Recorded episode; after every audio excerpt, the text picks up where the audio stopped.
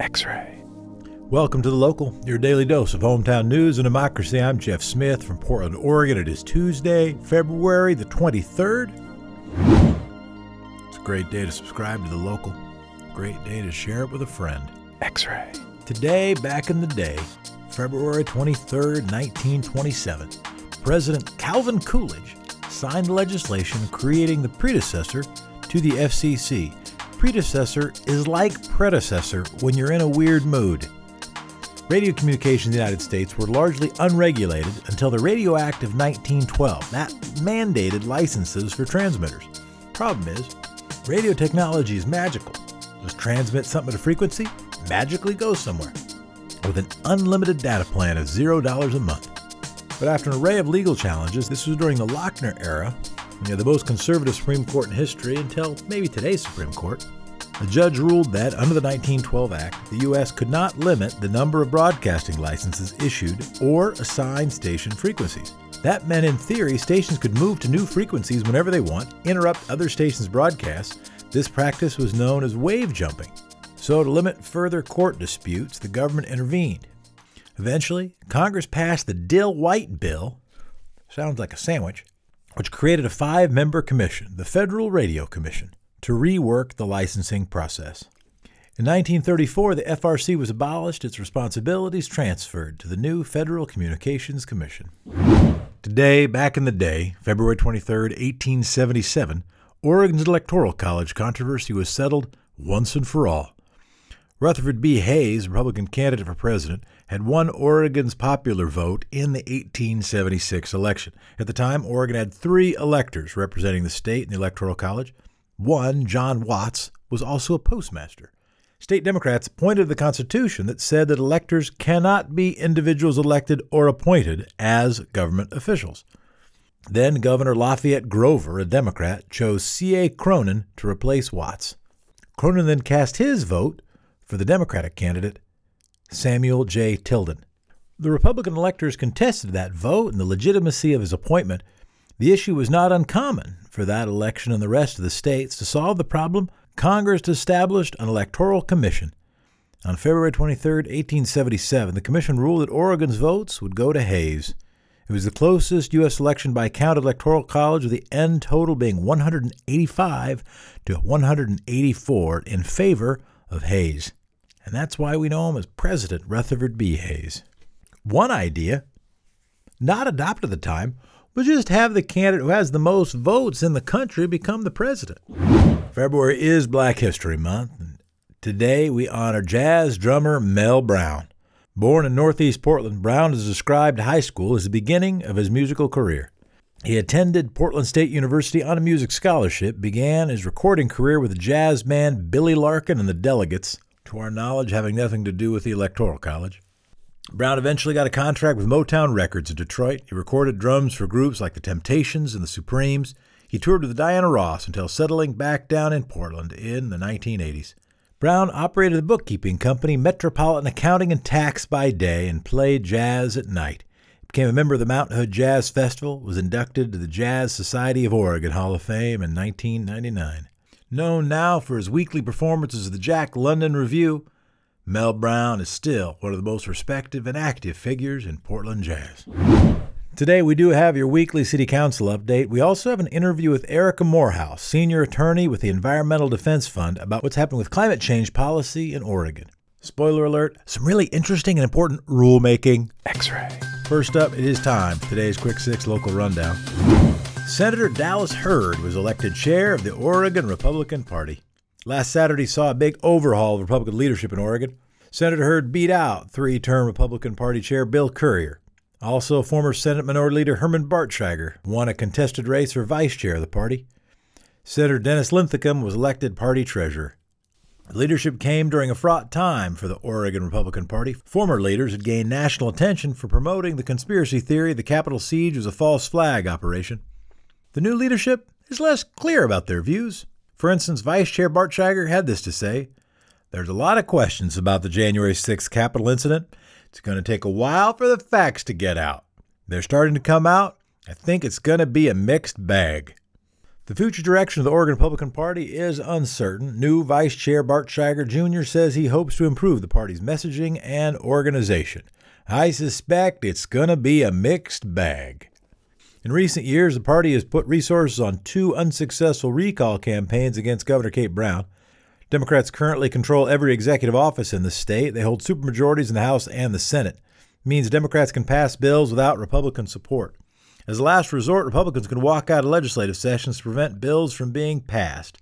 Last time they did that? Way back in the day, last full legislative session, in protest of major climate change reform. Recently, a major concern for the Oregon Republican Party is opposing COVID-19 restrictions and mandatory mask rules.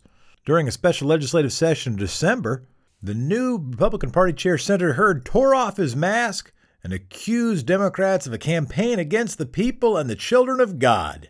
That is indeed a mixed bag. It's time for your daily dose of data. Yesterday, the Oregon Health Authority reported 324 new coronavirus cases. There were no new deaths. Since the beginning of the pandemic, Oregon has had 153,134 COVID cases. The death toll remains at 2,155. Oregon has administered 89% of its current stores of vaccines. Oregonians 70 years and older are now eligible for the COVID vaccine. Vaccinations are being administered at the Convention Center and Portland Airport locally. Only some local pharmacies are booking vaccine appointments, so make sure to call ahead to confirm. Oregon has also worked through its backlog of appointments that were postponed due to the winter storm. The fourth and final group of seniors eligible for the vaccine will be those 65 and older. The vaccine will become available to them on March 1st. Gresham's police chief has been forced to resign. Robin Sell's resignation came in the wake of clashes between her and Deputy City Manager and Director of Police Services Corey Falls. Sells and Falls both filed complaints against each other in late 2020. Each accused the other of violating the city rules around harassment and discrimination. Third-party investigation was conducted, and on February 9th, investigators published a report that favored city manager Corey Falls. Here's the root of the conflict. Falls, a black man, was hired in 2017 under the title of Director of Police Services. He was supposed to implement new policy to eliminate potential bias in law enforcement. But, according to Falls, none of his plans for police reform were implemented, and his queries to the police force were ignored. At that point, Police Chief Sells sent an email to the police force saying the reforms would not be put in place. Falls said the police chief personally disliked him, that his race played a part in that poor treatment. Police Chief Sells disagreed that race played any role in her behavior. She says that it was Falls who treated her unfairly due to her age and gender. She also argued she wasn't given enough time to respond to the investigator's report. In a statement, she said, "I am not resigning voluntarily, but as a direct result of the city's choice to release a deeply flawed report without affording me due process. Captain Claudio Grangine will act as chief of police until a permanent replacement is found." Fun times for new mayor Travis Stovall. Last Friday, the Portland Police Bureau formed its new gun violence response team. After much talk, the PPB is implementing a new team to address gun violence. It's called the Enhanced Community Safety Team. But it looks a lot like the Gun Violence Reduction Team. The Gun Violence Reduction Team was disbanded this summer after thousands of Portlanders called on the city to defund the police. It was a small concession. The city removed just 3% of the police budget, although activists called for 50% or more. Activists instead wanted that money to go to community aid like affordable housing and drug rehabilitation. The Portland Police Bureau's new team comes with a new price tag. The police force wants to expand its budget by $350,000 to finance the ECST. The Gun Violence Reduction Team tried to be preventative, which often meant more racial profiling. The Portland Police Bureau says the key difference is that the new team will only be responsive, not preventative. Law enforcement officials say that the goal of the ECST is to target repeat offenders. So less than a year after the city appeared to make progressive policing reforms, the Portland Police Bureau already trying to return to the previous status quo. Absences are on the rise in Portland Public Schools. A chronically absent student misses at least one day of school every 2 weeks. In 2019, Portland Public Schools reported that about 18% of students fell in that category. But in 2021, the number of chronically absent students rose 22%. That number is even higher for historically underserved students, particularly Black and Latino kids. Those populations have an even higher rate of students missing at least one day of classes every week. Issues causing absences can include lack of reliable technology, reliable childcare. Online learning can also be a strain on the mental health of students who rely on school as a social outlet. And finally, some good news. The Oregon Shakespeare Festival will include virtual and live performances this season. It's been about a year since actors performed in front of a live audience in Ashland, but now the festival season will begin still virtually in March and run all the way until January. It'll include the festival's first ever holiday performance. The show, called It's Christmas Carol, will be a comedy centered around a theater producer who travels to a not-so-distant future filled with pandemic zombies. The Oregon Shakespeare Festival is currently streaming 3 shows, Julius Caesar, Manhattan, and Snow in Midsummer. In the fall, live shows will start, including August Wilson's How I Learned What I Learned and Unseen by Mona Mansour. More titles will be announced soon. And that's today's Quick Six Local Rundown. X-Ray. Next up, we have your weekly update on the Portland City Council.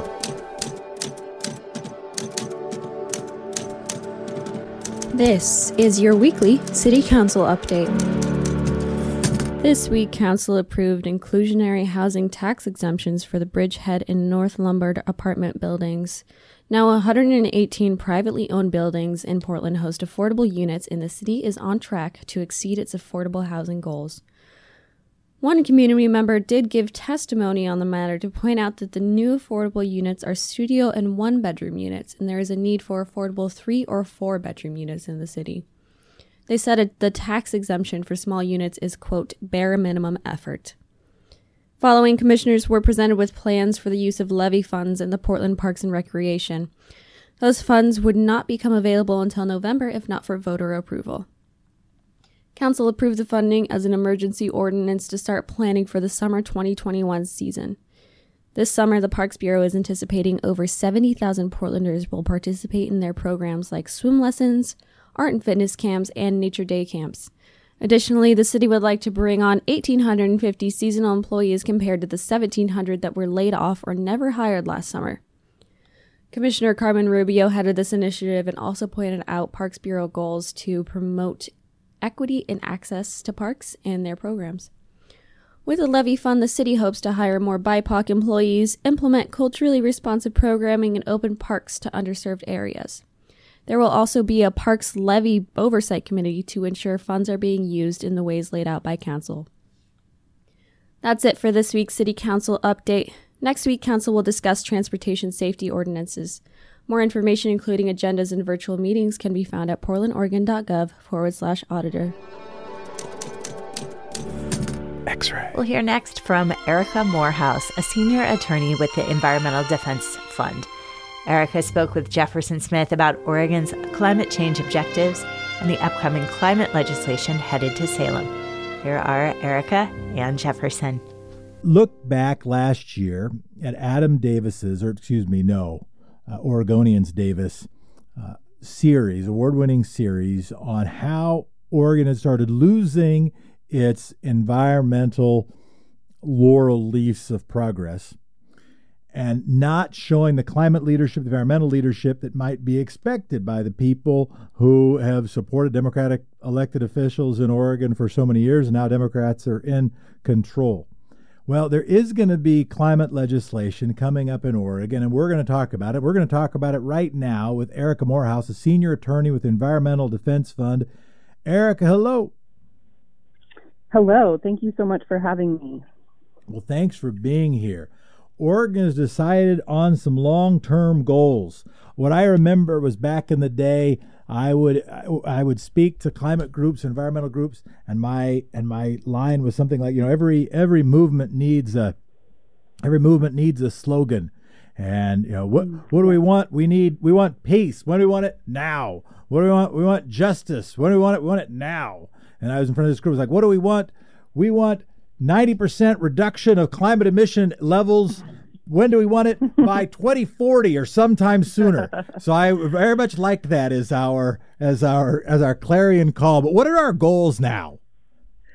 Great question. So the goals, which have been adopted by the legislature, as well as some additional goals that have been set out by the governor in an executive order in March of 2020, are to get at least a 45% reduction in greenhouse gas emissions by 2035, and at least an 80% reduction in those emissions by 2050.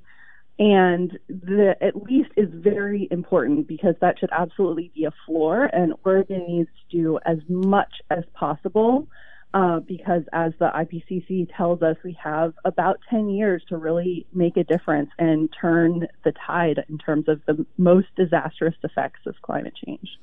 This goal setting started some years ago, yes, and from my understanding, we are not on track to hitting those goals. That's right. And I'll start out with a hopeful note. I work on climate policy across the country, and I think that Oregon still has a very important opportunity to be a leader on climate change. But unfortunately, that, as you know, that is still very much in the potential phase. And so many stakeholders, including the Environmental Defense Fund, are working hard actually at the Department of Environmental Quality right now, at the direction of the governor, to develop a climate protection plan that can be central to Oregon's strategy to actually getting on track to meet those goals. And this comes after a history of trying to pass the legislation through the Oregon legislature, and having Republican members leave their jobs in both 2019 and 2020 to prevent not only climate policy, but really the full democratic process in Oregon from occurring. And so the focus has shifted to the agency, and the governor is providing strong direction to them to develop a ambitious policy that can meet Oregon's goals. But we have to, as stakeholders, as citizens, we have to be really vigilant in making sure that that policy is as strong as it needs to be. The ever-popular rulemaking process. We are now in rulemaking. And I'm going to ask about the rulemaking, but I do want to just amplify something I heard you say, just to remind that some of why we're dealing with this now, or some of what we're up against, is related to the Republican walkout in the last legislative session. Yes, that gummed up some of the works. Absolutely. Rulemaking. The preferred approach was to go through the legislature, but you know, when rulemaking is the best option, then that's what we need to do. So before, and basically the Environmental Defense Fund, your take is, if we're going to get, if the whole of the legislative process is going to be shut down by trying to pass a bill, well, let's use existing legislative authority granted to the governor. And that means you're implementing legislation already. Explain how that works. How are you able to use a rulemaking process instead of a legislative process? Sure. So the legislators already asked the Department of Environmental Quality, which is under the governor's direction, to protect the air of Oregon. So there's a Clean Air Act in Oregon, just like there is at the U.S. federal level. And that provides broad authority to protect Oregon from pollution that harms human health, and greenhouse gases are certainly in that category. And so that is the authority that the department in the rulemaking is using to move forward and from climate change. You cut out for just a moment. I've missed your last sentence or two. Oh, I'm sorry. So they're going to use the Clean Air Act authority, which has already been passed in Oregon, to protect Oregonians and the broader world from the worst effects of climate change. So I remember back in the administrative law class, I have some understanding of how this works, but that, of course, was under federal regulations. This would be under Oregon rules, presumably, yes? Yes. What is that process like? This is now some bureaucrats make a decision and people get to write them letters. How does rulemaking work now? Yeah, it's a good question. So the Department of Environmental Quality has developed a rulemaking advisory committee. So they have about 30 different people, a little more than that actually, from many different perspectives who are supposed to be giving them advice. They also last year did an extensive technical workshop and town hall process where they tried to get some input from both technical stakeholders and the general public on what they should do. And right now they're doing economic modeling, and they're going to be actually putting words on paper and developing some draft rules.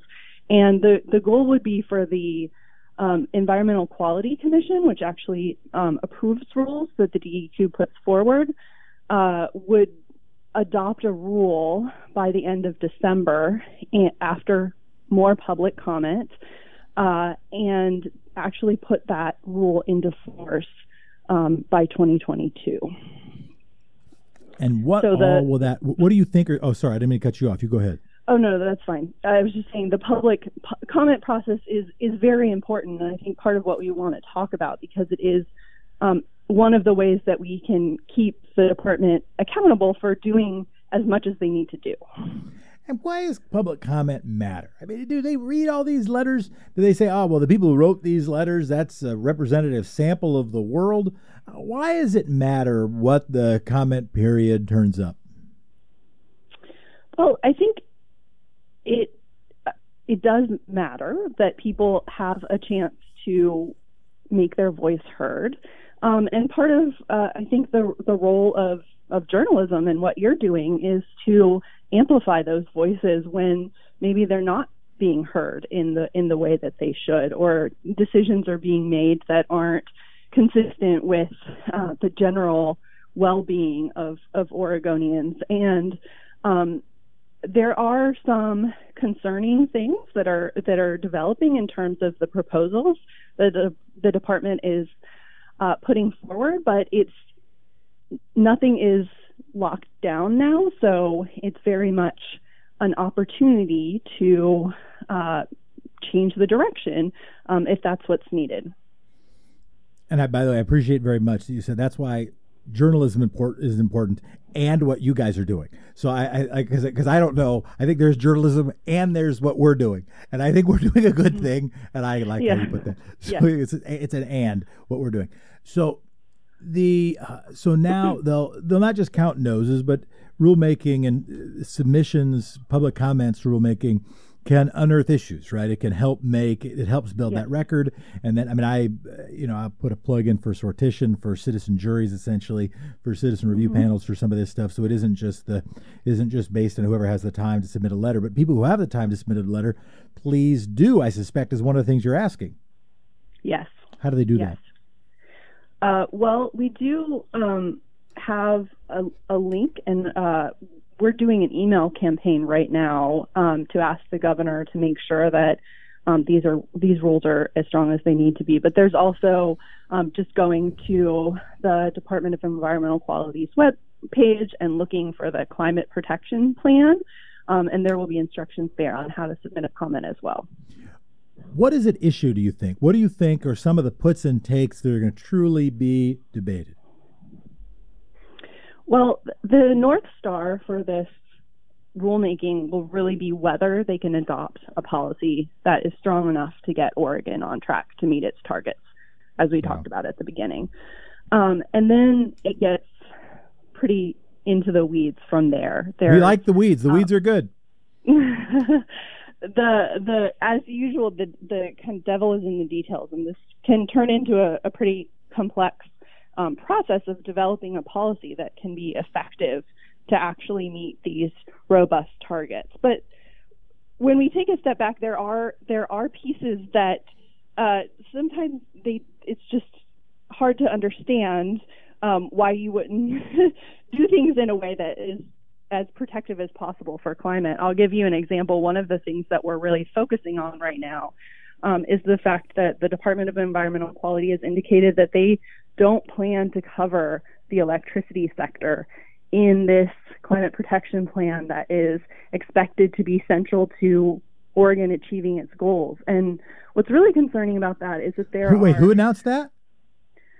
The Department of Environmental Quality in the rulemaking process has said that they haven't put anything down on paper yet, but their intention is not to cover the electricity sector. It seems like electricity is really important. electricity is very important. It is the second largest source of pollution in Oregon after transportation, but is a very close second. So it is a big portion of Oregon's emissions. And also there are natural gas generating plants that make electricity in the state of Oregon. And there are communities that live next to those plants that are experiencing the pollution, which is not just greenhouse gas pollution, but also local air pollution. And so by missing that opportunity, Oregon would also be missing the opportunity to regulate and actually lower local pollution that affects people's health every single day. What's the rationale to keep, it seems to me the motivation is because PGE, Pacific Corps, and Northwest Natural Gas have terrific political power in our state, and I would suspect that's the reason. Feel free to push back if my conspiratorial guessing is off. What is the reason, or at least what is the public rationale for trying to keep electricity out? Yeah, so what DQ has said is that they're worried about whether Oregon might just start importing more dirty electricity, because they also don't anticipate covering the electricity that comes into Oregon that's generated in another state. So they're worried about competition for the generators that actually operate in Oregon. And to us, it makes sense to consider those dynamics, but we think that there are ways to address those concerns in the actual design of the policy to bolster the utilities that might need some support to make sure that their customers don't go and just buy dirty electricity from outside of Oregon. But we think that can be done within the policy rather than just exempting those sources altogether from a program. So you're asking that people write in, you're asking people that they do that, asking for the most strongest protections that there are. Anything else you want to make sure people understand? Yes. So the ask would be to have the strongest climate protection plan possible that goes above and beyond Oregon's existing targets, that it covers all major emitting sectors of the Oregon economy, including electricity. And there's a huge opportunity for Oregon to be a climate leader here. Even though it's a small state, it will have an outsized impact across the U.S. But if Oregon can't do climate action effectively, it will also send a detrimental message to the U.S. and to the world that a progressive state can't take the action that it needs to on climate change. Well, we want to say thank you so much, Erica Morehouse from the Environmental Defense Fund, for joining us this morning. Thank you so much for having me. It's been great. Be well. Thanks to Erica for joining The Local. Thank you for listening to The Local, your hometown, in about 30 minutes. Thanks for subscribing and giving your 5-star review. And thank you, democracy. Talk to you tomorrow.